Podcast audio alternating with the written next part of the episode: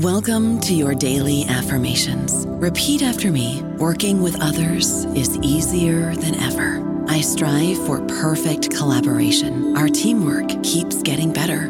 Yeah, affirmations are great, but Monday.com can really get you the teamwork you desire. Work together easily and share files, updates, data, and just about anything you want all in one platform.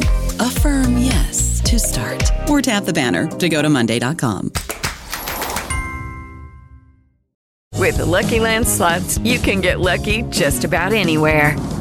This is your captain speaking. Uh, we've got clear runway and the weather's fine, but we're just going to circle up here a while and uh, get lucky. No, no, nothing like that. It's just these cash prizes add up quick. So I suggest you sit back, keep your tray table upright, and start getting lucky. Play for free at LuckyLandSlots.com. Are you feeling lucky? No purchase necessary. Void where prohibited by law. 18 plus terms and conditions apply. See website for details.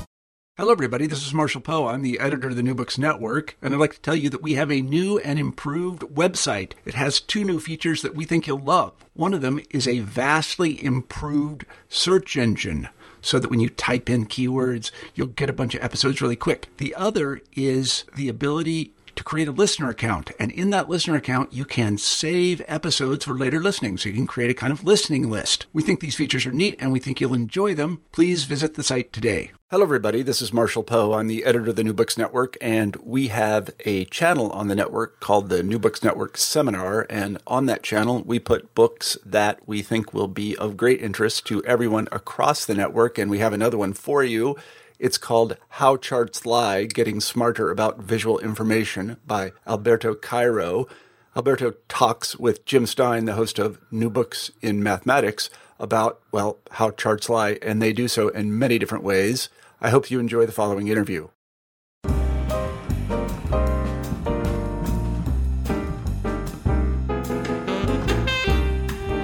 Hello, this is Jim Stein, your host for New Books in Mathematics. Our guest today is Alberto Cairo, author of How Charts Lie. If Benjamin Disraeli had had the opportunity to read this book, he might have revised his well known quote to say that there are four kinds of lies lies, damned lies, statistics, and misleading charts. This book does a masterful job of explaining the lies that charts are capable of making believable and exactly why they are so pernicious. Alberto, welcome to the show. Hi, Jim. Thanks so much, so much for having me. It's a pleasure to be here. Alberto, what motivated you to write this book? Well, um, in the past decade or decade and a half, uh, as a journalist, I am a journalist and a graphic designer, I have observed that the presence of graphs and charts and maps and infographics and diagrams in news media and social media has increased uh, significantly. And I, I think that that's great news, just I, because I'm, I'm a great believer in the power of charts to communicate effectively. But at the same time, I, I also started observing uh, how people uh, systematically misinterpret certain kinds of maps and certain kinds of charts. So I wanted to write a popular science book, very, you know, very, very simple, very elementary, but at the same time, I think useful a, a book on, on how to approach charts more critically and, and, and, uh, and, and to become a better reader of these uh, products, of these visual products. You know, before going into the specifics of your book, one of the things I think readers will appreciate about your book is that you use topical and controversial issues to illustrate many of your major points. Well, yes, and, and that's because charts are used in those conversations, right? Charts are, are thrown around when we discuss, for example, immigration or when we discuss um, the unemployment rate or when we discuss important social issues. Again, that, that's the power of visualizations, the power of charts is that they can inform those conversations. They are very powerful at that, but only if they are correctly designed on one hand, and on the other hand, if they are correctly interpreted, if they are correctly read. Um, and that brings us to the importance of being able to read charts because we see so many why is it so important to be able to read charts? Well, it is important, as you say, and as we discussed before, just because their presence in news media and social media and many other and many other fields and environments has increased quite a lot in the past decade. And at the same time, it's also important because one of the things that I, I've, I've witnessed myself firsthand is that we tend to approach charts, and I count myself in this we, um, as unconsciously as, as if they were illustrations. Uh, some the, the, the, we approach them like if they were things that can be understood in the blink of an eye or just with a quick glimpse uh, to them. And the point that I make in the book is that we need to train ourselves not to do that, not to jump to conclusions when we see a graph, not to project onto the chart what we what we already want to believe, not to read too much into any chart that we see every day. So we need to become better readers of, of charts in one sense, eh, more attentive readers of graphs. Again, assuming again assuming that they are not images, they are not pictures, they are visual arguments or arguments made visual. Therefore, in order to understand them, we need to pay attention to them and read them carefully. Yeah, I think it's extremely important. And I also think that um, the ability to read practically anything is declining in our uh, uh, in our society, and I think that's regrettable. I, I, don't know whether it's a problem with, with, with reading skills. I think that is a problem, and I may write a book about this at some point. I think that the problem is attention. It's attention. What we are lacking is not reading skills. What we are lacking is attention. We are undermining our own attention. And it's possible to train and, and educate our own attention through the practice of meditation, through mindfulness. It is possible to learn how to become a much more focused reader or viewer of everything that we see around us or everything that happens inside of our own brains, which is also quite important. Alberto, that's an extremely valuable and important point. And I'm a teacher, and I've noticed that my present day students seem to have the attention span of fruit flies. Uh huh. Well, yeah, it happens to everybody. I yeah, think. But. I, but I, I, I, but but it, it also happens to me. It also happens to me, right? I, I'm a great, you know, I'm a constant user of, of social media and you know online applications and things like that. And I, I started noticing my own attention span eroding. Therefore, I try to fight against that. I try to consciously make an effort to stop and pay attention and think more carefully, not jump to conclusions, not not having you know snap reactions to everything that I see. Again, becoming more mindful of how I, I approach information around us. Great advice for everyone and everything.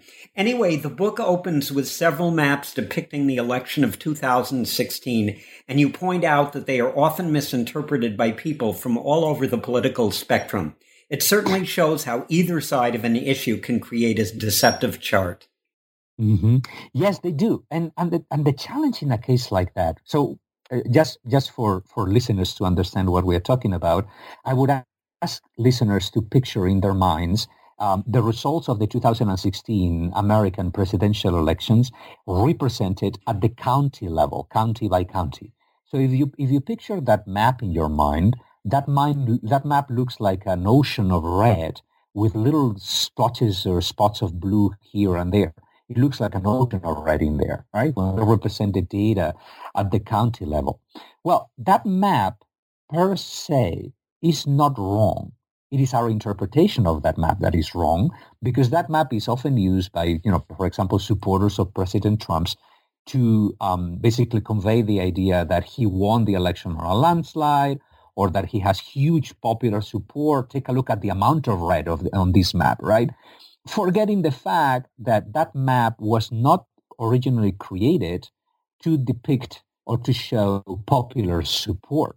That was not the purpose of that map. The purpose of this map is to show who won where. Red for Republican, blue for Democratic. That's the purpose of that map, and it's a perfectly fine map for that. It's only that we twist it, we repurpose it to use it on in a with a, for a completely different purpose, with a completely different purpose to show popular support. And obviously that map is misinterpreted just because it's 80% red and 20% blue, because Republican vote tends to be more widely distributed all over the country, right?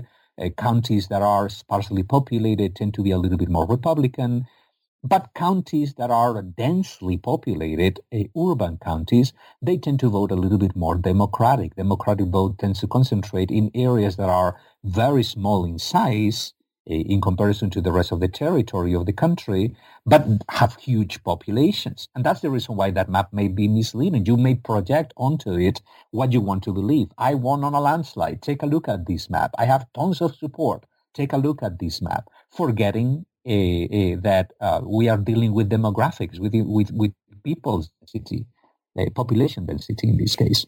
Um, Alberto, I think you did a very good job in the last few minutes of describing a chart, and one, and you know, and it's very helpful to uh, the listeners that you're able to describe it so well but your book is highly visual. And one of the things that, you know, obviously because it's charts, and one of the things that I appreciated about reading your book is, for the most part, how clear the charts were, how well they illustrated the points that you wanted to make. And I can't commend that too highly to the people who are listening.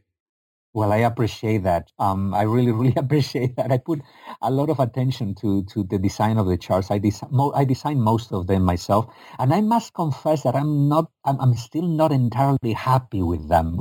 This happens. I mean, you wrote books, and you know how it how this works. Yeah. I'm never happy book, with my books.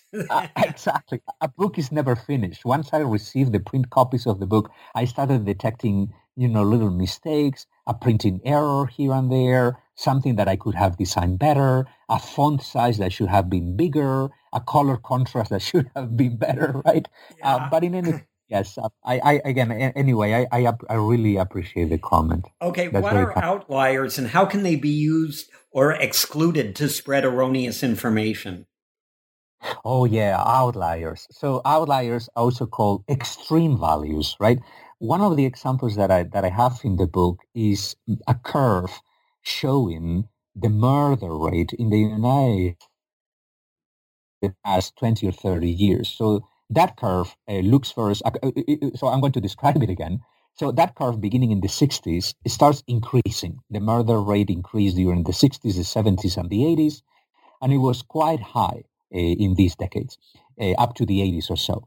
Then during the 90s, the curve goes down. The murder rate in the United States declined during the 90s, it stayed stable, flat during the 2000s. And then around the 2010s, particularly at beginning in 2014 and 2015, in the curve, we start detecting an uptick. The murder rate in the United States starts increasing again. And the, the line has continued increasing up to this point, right? It, the murder rate has increased in the past four or five years. Now, the problem with that chart the murder, the national murder rate per 100,000 people is that it is very easy to describe that chart by saying the United States is becoming a more dangerous country. And we need to be really careful with that because the chart, uh, the chart sort of like it's a, it's a simplification of a very complex data set, of a very complex reality. And it's just an average, right? It's like the overall, you know, national trend of where the murder rate is going up and down. And it's obscuring the fact that if you dig deeper into the data, you may discover that it is not true that the United States is becoming a much more dangerous country.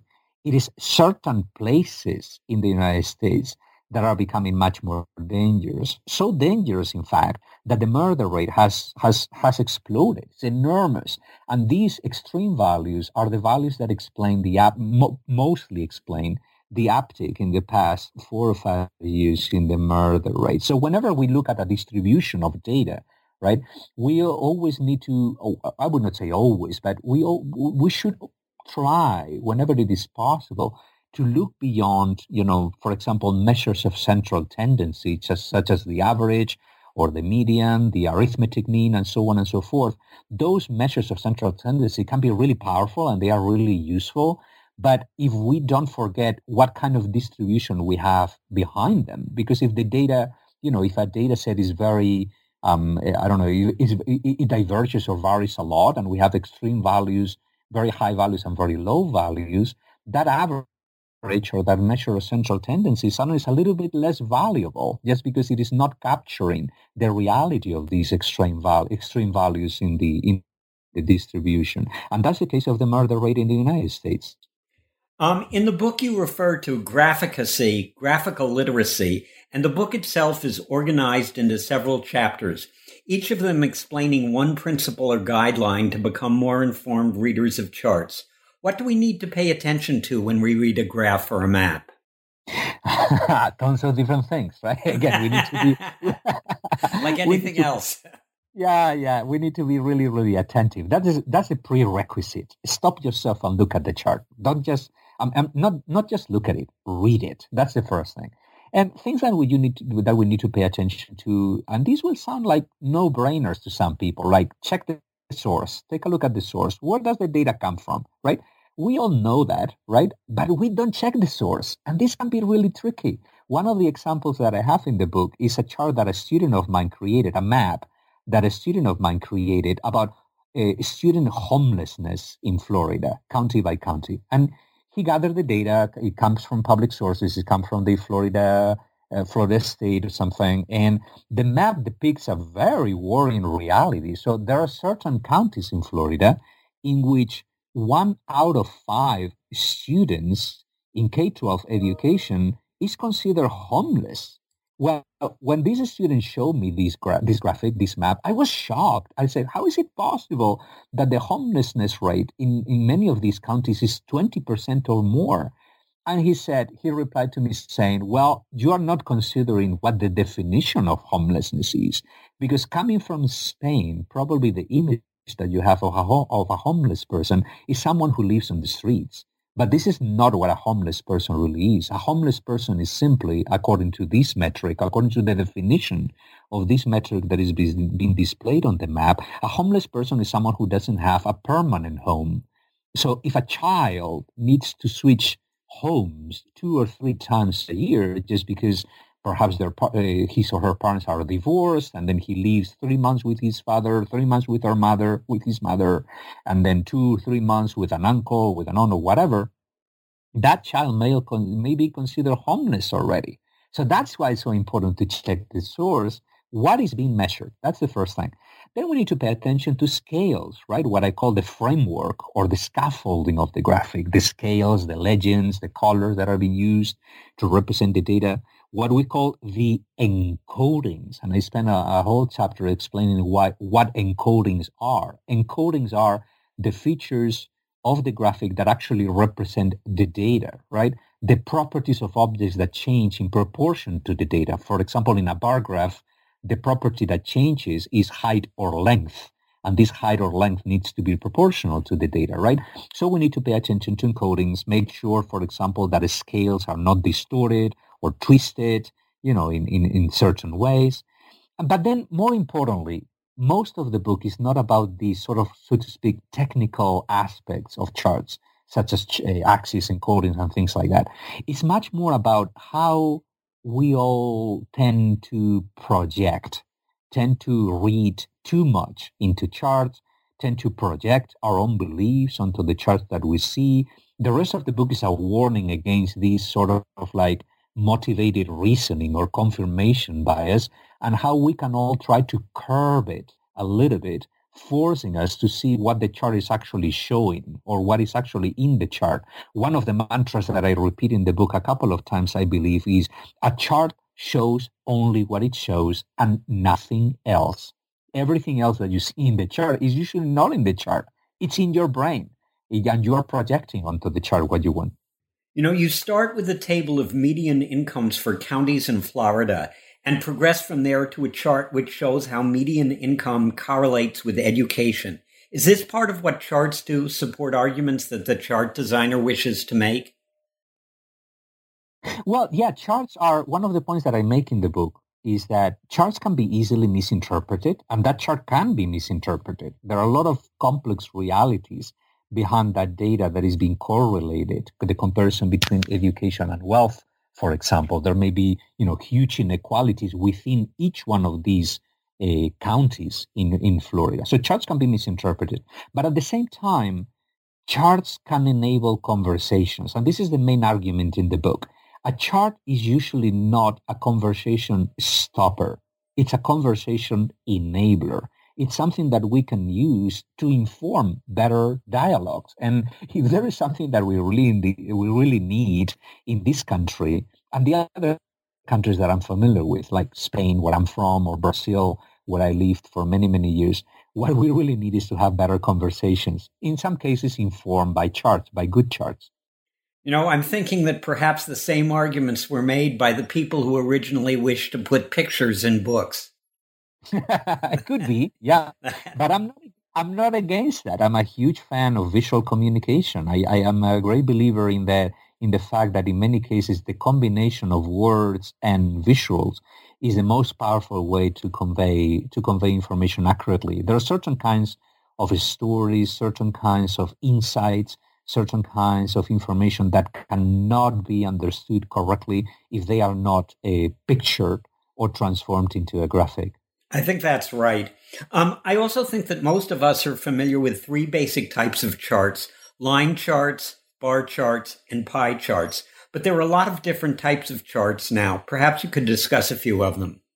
Correct. Yeah, yeah, that's right. So another point that I make in the book is that the grammar of, of visualization, what we call the grammar of graphics, there's actually a book with that title by Leland Wilkinson, The Grammar of Graphics. the grammar of visualization allows us to constantly come up with new ways of representing data. So the bar graph, the line chart, the pie chart, they have been around for centuries, right? I, I, I talk about, for example, in the book about William Playfair, uh, a famous polymath from the 18th century, who is widely considered one of the founders of data visualization and of charting and graphing and so on and so forth. And he used pie charts and line graphs, mainly line graphs, and a, and a couple of bar graphs in his books. He's one of the first people who did this systematically.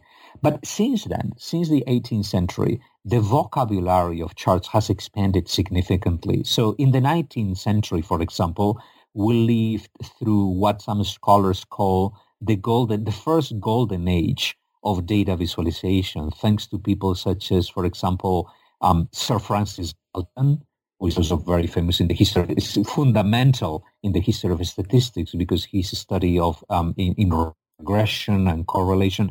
Uh, he was one of the first ones to use scatter plots to represent regression and correlation. Or Florence Nightingale, the famous nurse, the famous British nurse, um, who I talk about in the book, by the way, who created graphics and charts uh, for persuasive reasons, to persuade people. Um, um, also, I'm thinking about uh, Dr. John Snow, um, who is fundamental for the history of um, epidemiology and statistics and also charting, who created wonderful uh, maps um, displaying uh, the fact uh, of that, that infectious diseases such as cholera, um, they, they transmit themselves through contaminated water and through contaminated food. At the time, people believe that infectious diseases get transmitted by breathing a full air. But Snow, using maps and statistical techniques, the, the, techniques that were available at the time, was able to corroborate the idea that it was not the, the air that was contaminated, it was the water that was contaminated. And he used maps for that. And then in the 20th century, we have witnessed an explosion in the vocabulary of visualization. You know, uh, John Tukey, the famous statistician, uh, back in the 70s. He created new ways of displaying data. Uh, and, and more modernly, I mean, in the past 10 years or so, I'm thinking about, for example, Stephen Few, who also has several books about data visualization, such as um, a, a Show Me the Numbers. It's a wonderful introduction to visualization. He invented a variation of the bar graph called the bullet graph. I'm not going to describe it because it will take too long, but I will encourage listeners to Google it up bullet graph uh, to, to know what I mean. And, and again, going back to what I said before, this language is constantly evolving and it is good that it evolves. It is good that we are coming up with new ways of displaying information. Oh, I always think it's any way you can uh, enable information to be more accurately transmitted is always a good thing. And mm. you know, I, I, we all, you know, visualization is is perhaps the most important way that we get information particularly particularly data, right? It's like one of the points that I make in not only How Charts Lie, but also in, in some of my previous books is that um, uh, we we human beings, our human brain, has a very hard time figure, figuring out or extracting patterns and trends from tabular data, data that is presented in spreadsheets, for example. But when we transform these numbers, when we make these numbers more physical in some sense by mapping them onto graphical properties of graphical objects, suddenly those insights, those trends, those patterns that hit behind the numbers become prominent, become conspicuous. You cannot avoid them. You see them right? They present themselves in a very persuasive manner. That's the power of visualization. Indeed, they do. Some charts lie by being poorly designed. What are some of the ways that this is done? And is it possible to distinguish a poorly designed chart from one that lies intentionally? Yeah, it is. It is possible. I think. Um, so most of the examples that I have in the book, I think, are not examples of people trying to deceive other people in purpose. They are actually examples of either a graphic that is poorly designed, or more often a graphic that is perfectly well designed, but is misinterpreted anyway. And that's also a problem, right? So the book is a warning against all these problems. Now, in the case of graphics that are distorted, I have examples, for instance, in the in the book of of, of pie charts and bar graphs, etc., that I design that are designed in perspective. For example, right? If you add a 3D effect and then you add perspective to the graph, you may be distorting the depiction of the data. You may be, you know, oversizing a particular bar graph and a particular bar in the graph or minimizing the size of another bar in the same graph, therefore distorting the perception of that chart. Or you may be cropping the axis of the chart in a certain way that may lead may lead people to interpret the graphic in a wrong way. Um, I liked how you illustrated some of the points in your book by placing correct versions and deceptive versions of charts side by side. I think readers will find this very helpful. I, I hope so. I really hope so. And and I, one point that I like to make, and I think that I say this explicitly in the book, is that every every example of critique that I have in the book, every every mistake that I point out in the book, it's likely a mistake that I have made myself at some point during my career. So I know where these mistakes come from. I know why they happen because they happen to me as well. So the book is intended to be a tool to basically save people time, like 10 years of, you know, hitting their heads against a wall and making mistakes constantly. And it's very easy to make these mistakes. That's the bad news. Now, the good news is that if you learn about them beforehand, you may be better prepared to, to avoid them, perhaps. You know, one of the things that this brings up is something that I've always felt. I've always felt that people who are, who get things immediately are not always the best teachers of the material because most people don't understand things immediately. And it helps if the teacher has gone through making the same mistakes and can understand where the students are coming from. And what you just pointed out is that you've done basically the same thing in this book. You've described some of the problems that you've run into, the misinterpretations, et cetera, that have enabled you to say, oh, yeah, that's what I did, and hopefully present people from doing that um, by reading your book. Yes, I, I, hope that that will happen. Actually, uh, going back to something that you have just said in your in your question, sometimes being too intelligent or being too educated can play against you because you may become overconfident. Um, and you again, you may look at things too quickly and jump to conclusions too quickly because you unconsciously think, well, I am super smart, you know, I'm super educated in this thing. I know how to read this chart, and you don't pay enough attention to it. I learned not to do that you know, the hard way. Yeah, I mean, I've been I've been designing charts for 20 years already. I'm supposed to be an expert, quotation marks in there, in data visualization, right? But the more, one of, one thing, one weird thing that has happened to me throughout the years is that the more I learn about charts, the less I feel I really know about charts, or the more I realize that I still need to learn about charts, right? So the book is also a warning in that sense, a warning in against being too confident, uh, projecting what you want to believe, being too rushed, it's like, don't think that you are smart. You are not smart. I am not smart, and you are not smart either. We are all human beings. We all make mistakes, and we need to be become more mindful of uh, of all of these problems of cognitive biases. For example, in the book, I talk about the uh, I talk about motivated reasoning and the confirmation bias. And one of the points that I make is that it when we learn about all these biases, when we read books about cognitive psychology and we learn about them, we are much better at, at identifying those biases in other people than we are at identifying them in ourselves. And we need to train ourselves to do that as well with our own opinions and with our own assumptions. I don't know about you, but I'm very busy and I don't have a lot of time to cook. That's why I subscribe to Factor. Eating better is easy with Factor's delicious, ready to eat meals. Every fresh, never frozen meal is chef crafted, dietitian approved, and ready to go in just two minutes. You'll have over 35 different options to choose from every week, including Calorie Smart, Protein Plus, and Keto. These are two minute meals. Factor meals are ready to eat and heat, so there's no prepping, cooking, or cleanup needed.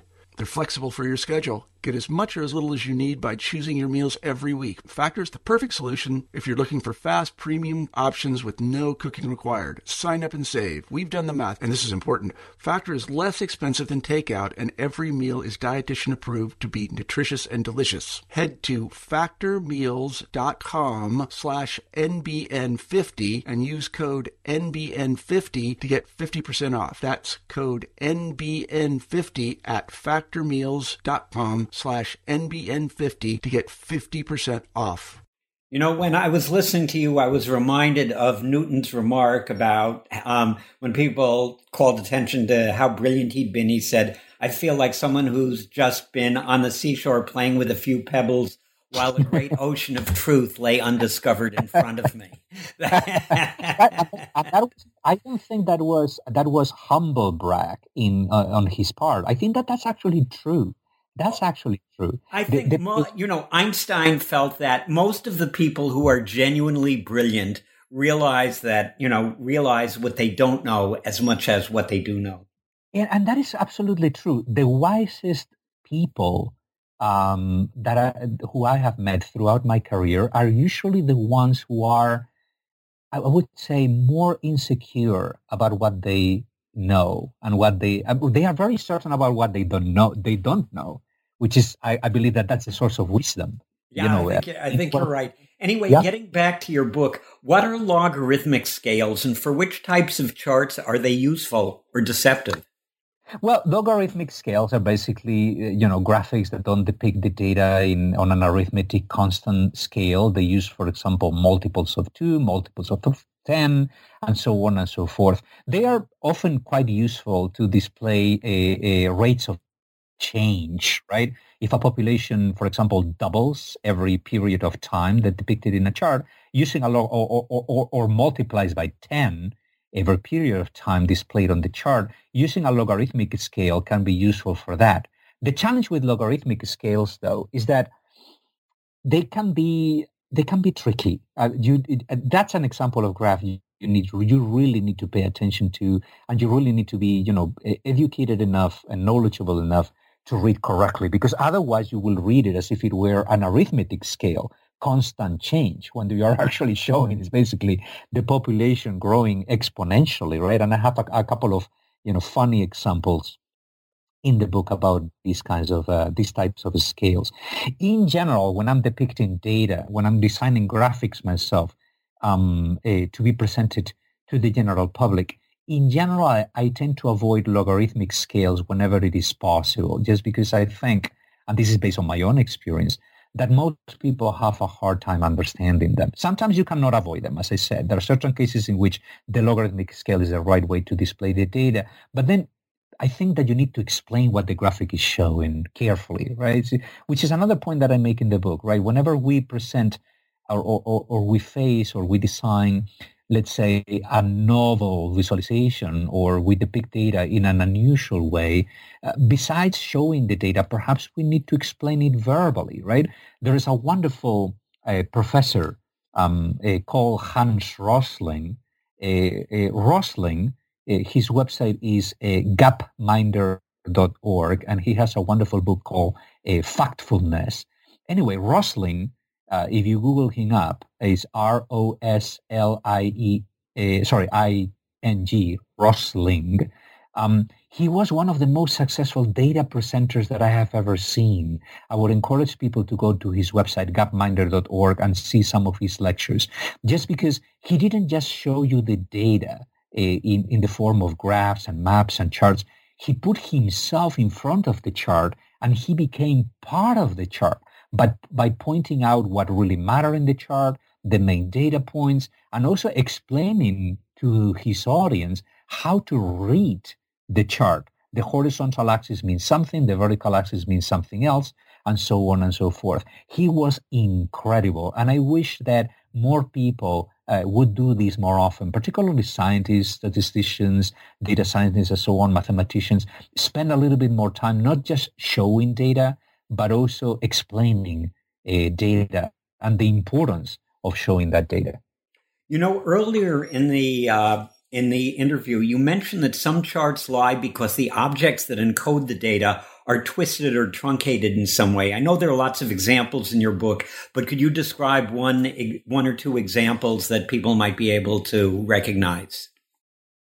Oh yeah, sure. Um, um, so one example, for instance, is is a chart that was shown. I think that it was in Fox News uh, years ago, showing the variation of uh, federal tax rates um, in between President uh, George W. Bush um, and President Obama. I think that the tax rate went up from like, I don't know, the top tax rate, I don't remember the exact numbers, but like from, you know, I don't know, 35% to 40 something percent, right? Which is an increase of a few um, a, a, a percentage points, right? And, and that data that data was represented through a bar graph, right? And therefore, if you represent that through a bar graph, the absolute variation, the increase was significant, perhaps, but it was not enormous, because it was a few a few uh, percentage points. The challenge, though, was that the vertical axis, the y-axis of that bar graph, was cropped in a way that it greatly exaggerated the the difference between the tax rate under tax rate under uh, W. Bush and under Obama, uh, looking m- making the, the, the, data look like if it was multiplying by 20 or something like that, just because the axis was distorted. Yeah, I remember things like that. I've seen that done. Uh, the truncation effect, I've seen a lot. And that is not, I would say that that's even not the most dangerous example or the most misleading example. I mean, the problem sometimes is not that the, that the value axis is distorted. Sometimes it's the x-axis that is distorted. Think about, for example, a chart showing, say, the unemployment rate, right? It's very easy to crop the horizontal axis of that chart to basically tell the story that you want to tell. If you crop it in between a couple of years, you may prove that the unemployment rate has gone up just because you have selected yeah. you know specific months or specific years in which the unemployment grew but if you if you look you know if you look up if you look outside and take a look at more years in the time series you may discover that the unemployment rate has actually gone down in the past you know seven or eight years or something like that you know, one of the things that's happening nowadays is obviously there's a predominance of uh, social media. And social media is one of the ways that charts are, you know, are easily transmitted. What do you see as the pros and cons of social media? Well, the, the pros of social media, I, I, I, I am in social media. I use Twitter uh, on a regular basis.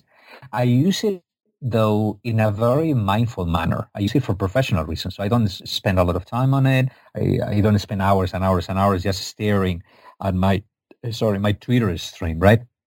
I use it just to spread information that I think that is valuable and to follow people who I believe that may be, uh, that may bring me valuable uh, information. So it's not a distraction.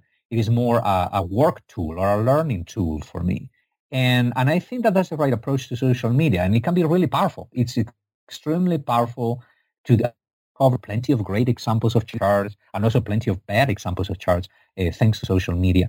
Now, the bad side of social media, though, is that all these platforms, uh, Twitter, Facebook, Instagram, and so on and so forth, they are attention seekers, right? They are designed in a way that sort of trick our brains um, and, and, and become addictive in some sense, right? I don't know if that will be the right term to refer to them, but they can be greatly addictive, right? And you may end up spending lots of time in them and, and paying. And, and again, another thing is that they don't encourage attention. They encourage consumption of information, quick consumption of information, rather than attentive consumption of information. They encourage that through their design.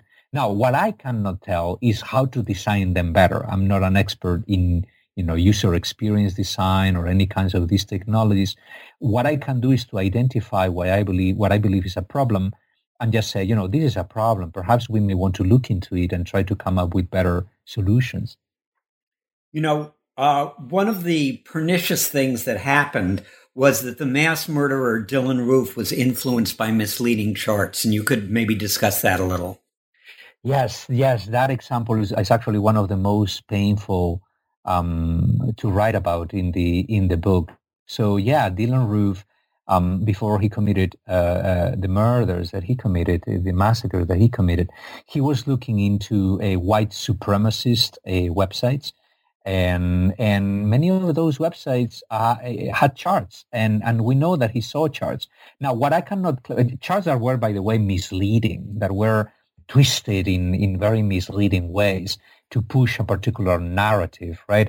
Uh, the challenge, though, is that um, well, the challenge is uh, what I don't claim in the book, though, is that uh, it was just the charts that led him to uh, commit um, uh, these murders. What I say, though, is that the charts may have contributed to strengthen um, an existing opinion. We know that Roof was already a white supremacist and a racist uh, before he consumed more information. The challenge is that he, he, he sought information that confirmed his own uh, biases and he found it. He was able to find it, find it and, and in, in some cases it was statistical information displayed in the form of charts that unfortunately were uh, greatly distorted and badly designed. Yeah, well, that just brings up one of the things that you said uh, that is that uh, charts tend to reinforce confirmation bias.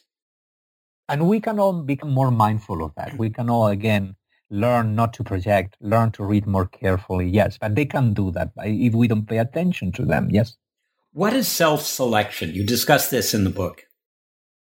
Well, self-selection is basically, you know, all these online polls, for example. I have a couple of casual examples in the book, and I say, you know, suppose, well, again, when, when discussing the importance of taking a look at the source and what is being measured, right? So if, for example, a, a graphic is displaying the results of a survey or of a poll, um, you know, try to look whether that the, the, the sample uh, that uh, of that poll was randomly selected, right? If it is not randomly selected, it was probably self-selected. Think about, for instance, an online poll conducted by a left-wing organization. Obviously, the readers of that of that left-wing organization are going to be biased in some sense. Therefore, the sample in that will perceive of the entirety of the population. And the same is true, let's say, if Fox News or any other right-wing publication conducts a poll, the results of that poll will not be representative just because the sample behind those numbers is self-selected. It's people who want to reply to that poll and actively reply to that poll. You have a nice list of principles you use for spreading information. I'm sure the listeners would enjoy hearing about some of the ones you consider most important.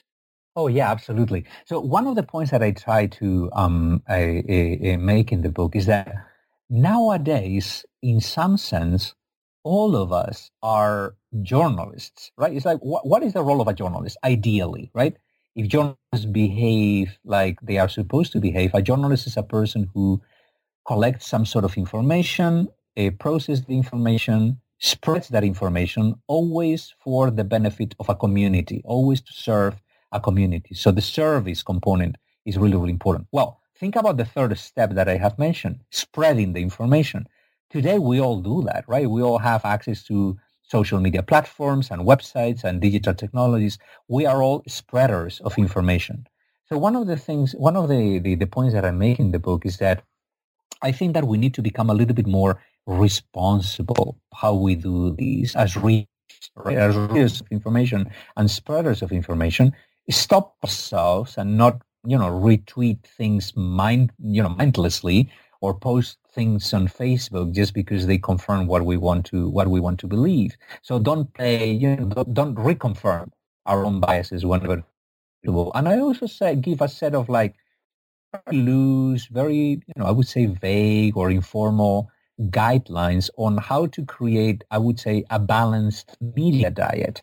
So how to identify media are more reliable than not, for example. And those are the sources that you should keep in your in your regular diet, right? So I give some advice on that as well. Again, advice based on my own experience, on how I did that myself. I think you make a valuable point when you say that a chart can be made worse or better depending upon its ability to strike a balance between oversimplifying reality and obscuring it with too much detail. Correct. And this, uh, this circles back to the example of the murder rate, right? So the murder rate curve is an excessive, I would say, simplification of a very complex data set.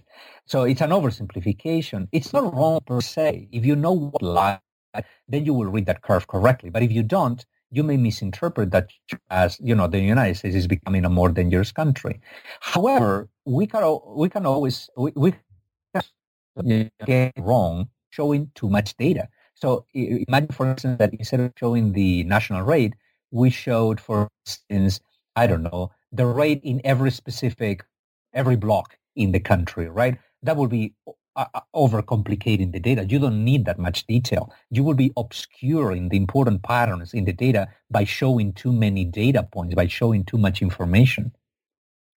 What are mm-hmm. nominal values and real values, and what roles do they play in constructing a chart? Well, yeah, that's an eternal discussion whether, you know, a graphic should show, let's say, the actual counts or some sort of derived metric or, or adjusted metric, right? Think, for example, you know, the all these stories that we commonly read in newspapers and magazines. The latest blockbuster just released is the big has the biggest box office ever, right? And then you read the fine print, you read the story, and you discover that the box office numbers are not adjusted for inflation. Therefore, it may be that that that, that blockbuster is certainly a very successful movie, but it can it may not be the most successful movie ever, right? So adjusting for inflation is an example of a derived statistic, of an, of an adjusted statistic. Sometimes we need to compare or we need to assess, let's say, nominal values, actual counts, for example. And sometimes we need to take a look at, at, at adjusted values, right? Think about, for example, whether you, if you want to compare, let's say, a, a, a crime cases of crimes, uh, let's say Miami, Florida, which is a huge city, with uh, Key West, Florida, right? Or think about any other cities in the country, a big one and a small one, right? If you just compare the absolute values, the total number of crimes, the total number of murders, obviously Miami, the big city, is always going to be on top just because the population is bigger, right? And Key West, which is a wonderful town, in the Keys, obviously everybody will be familiar with it, is a much smaller population. It's around 40,000 or 50,000 people. Therefore, the number of crimes will be much lower. So in that, that will be one case in which comparing the actual counts may not make, the unadjusted numbers may not make a lot of sense, right? Or, or at least they will not make sense on their own. You still need to show them just because there's people there are people behind each one of those counts each one of those numbers but you need what you need to compare also is the adjusted values right the crime rate per 100,000 people because then the two cities will be comparable uh, to each other so there are many examples of, of, of this interplay between unadjusted and adjusted values that I described in the book and I believe are quite, are quite important. We need to pay attention to them. No, I enjoyed your description of Bret Stephens's column on climate change and how charts could be used on this contentious topic to clarify the important points. Yeah, yeah, yeah. That's that's a very interesting case because I actually enjoy Stephens's um, writing. So Bret Stephens is a is a conservative writer who writes a opinion columns for the New York Times, and I think that he's a very he's a very intelligent, well educated writer and he has a you know good writing style. I enjoy reading reading him. But the first column that he wrote for the New York Times uh, really puzzled me because he said, you know, all these projections that climate scientists make of where the climate may go, where their temperatures are going to be increasing, you know, sea level rise, etc. All these forecasts are extremely uncertain, and therefore perhaps they, you, we should pay attention to them a little bit less than we do, right? They're very uncertain and blah, blah, blah.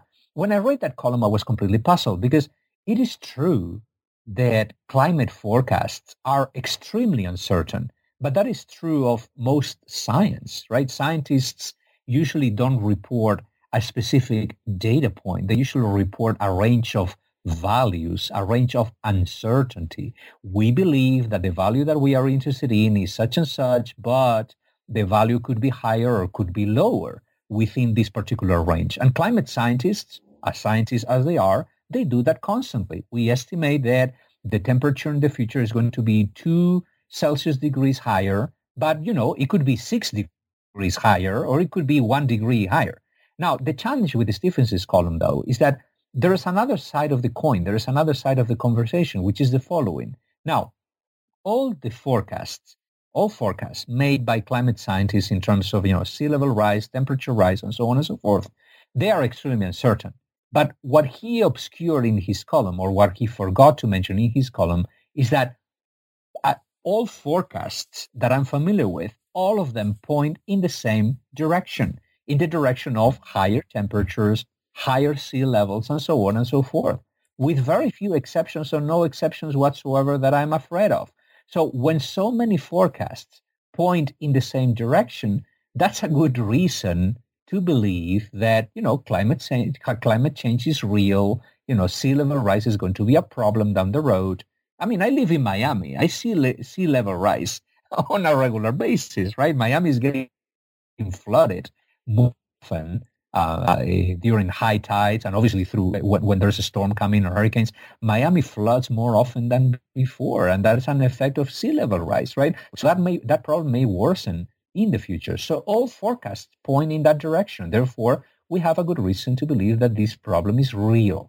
The discussion, though, is what to do about it, and and what are the the policies or the uh, you know measures that we can implement and take as a society to address this challenge but denying the challenge, I think that that's not very wise. The challenge is there and it's going to hit us in the face. It's already doing that, actually. You know, I think that uh, when when you're talking about climate change, of course, I feel that I've seen it in Los Angeles uh, over. You know, oh, I've oh yeah, I've lived in Los Angeles for half a century, and it's gotten warmer, it's gotten stickier, and I certainly yeah. feel that a lot of people that I know feel this way. But on the other hand, um, I'm wondering whether or not that it's just local and uh, I'm not really interpreting the data correctly. Yes. So yeah, we are we are getting into uh, we are getting into a tricky into a tricky area because none of us oh, is yeah. But I have many friends who are. I have, you know, the University of Miami has a huge school of environmental and climate and marine sciences. So I have friends who work in this area. And what, what some of them point out is that it's not that everywhere the globe is becoming warmer. The average is becoming warmer. But what is happening through climate change is that temperatures are becoming, in general, more extreme.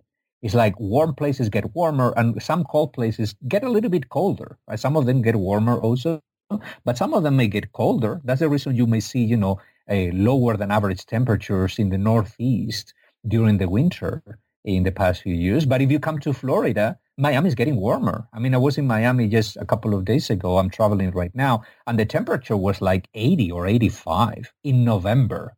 That's very unusual. Very unusual. I'm in Los Angeles. It's November, and the temperature was in the 90s yesterday. There you go. Well, there so and there you are. yeah, it's it's happening more often. Again, what we need to do, though, this is an example of how important it is to not just pay attention to specific data points, but to you know look up you know uh, you take take the bird's eye view and take a look at overall patterns like averages year by year and so on and so forth have temperatures increased and the fact is that they have. I mean on average temperatures have increased. I mean miami for is an example of that temperatures have increased in the past in the past few decades. Little by little that's true the the, the temperatures are not increasing at a very rapid pace um, apparently, right? But an increase of one of, of one or two degrees can have huge, huge effects in, in, in many areas of the world. Yeah, indeed they can. You know, Alberto, it's been a very, very interesting uh, interview. And as far as I'm concerned, I'm happy to recommend How Charts Lie to everyone who's listening, and I hope they read it. I usually end the interview by asking how listeners can get in touch with you. Um, how do they, how can they manage to do that? And do you have any projects on which you're working? Sure. Um, so the the good news is that it's very easy to find me. So Um, if you just Google my first name and my last name, so it's Alberto and then Cairo, like the city in Egypt, although I'm from Spain, not from Egypt. My last name is Cairo. Um, it's very easy to find me. There is a, there is a famous Alberto Cairo, by the way, who is an Italian doctor. But I'm not that guy. I am the other guy, the visuals guy, the graphics guy. uh, he, the, the, other Alberto Cairo is the important one because he, he's a doctor who did a lot of humanitarian work in, in Afghanistan, and he's truly a hero. Um, anyway, humanitarian hero. Anyway, so it's very easy to find me. My, I am quite active on Twitter. My Twitter account is at Alberto Cairo. So again, it's very easy to find me. I tweet mostly about, about numbers. I tweet about science. I tweet about graphs. I tweet about literature sometimes. I, I just tweet about things that I find interesting for, for different reasons, things that I find and I believe that are worth uh, uh, spreading. So on Twitter through be, could be one way. Um, I also have a website. I have I have a weblog. The um, the weblog is the title of my first book, which is The Functional Art. So the website is thefunctionalart.com. That's my weblog, and I write on a regular basis about again graphs, maps, charts, visuals of different kinds my students' work and so on and so forth. And then things that I'm working on. Well, I'm always writing something. So I'm I'm already, you know, playing, toying with a, a couple of ideas for for future future books that may be uh, perhaps more oriented towards um, how to think um, ethically uh, about about numbers and how to approach numbers and, and graphs, not just critically. I, I did that in How Charts Lie, but also ethically, the, the ethics of numbers, how to collect them, how to process them, how to display them for the benefit of, uh, of a community, and so on and so forth. And then many other things. I'm involved in research and, you know, teaching, and I love teaching. Teaching is my, my passion um, at the University of Miami, but I also give lectures in many, in many different places. I have a public calendar in my blog that people can consult. So again, it's very easy to find me and people should feel free to to reach out to me at any point. I always reply to emails. Um, it, it, takes it usually takes me a little bit long to reply to them just because I receive so many. Um, but I, I always try to reply, even if it's just with one line saying thank you so much for reaching out. Alberto, thank you very much. It's been a very interesting experience. It was a pleasure. Thank you so much. Okay, take care. Bye bye.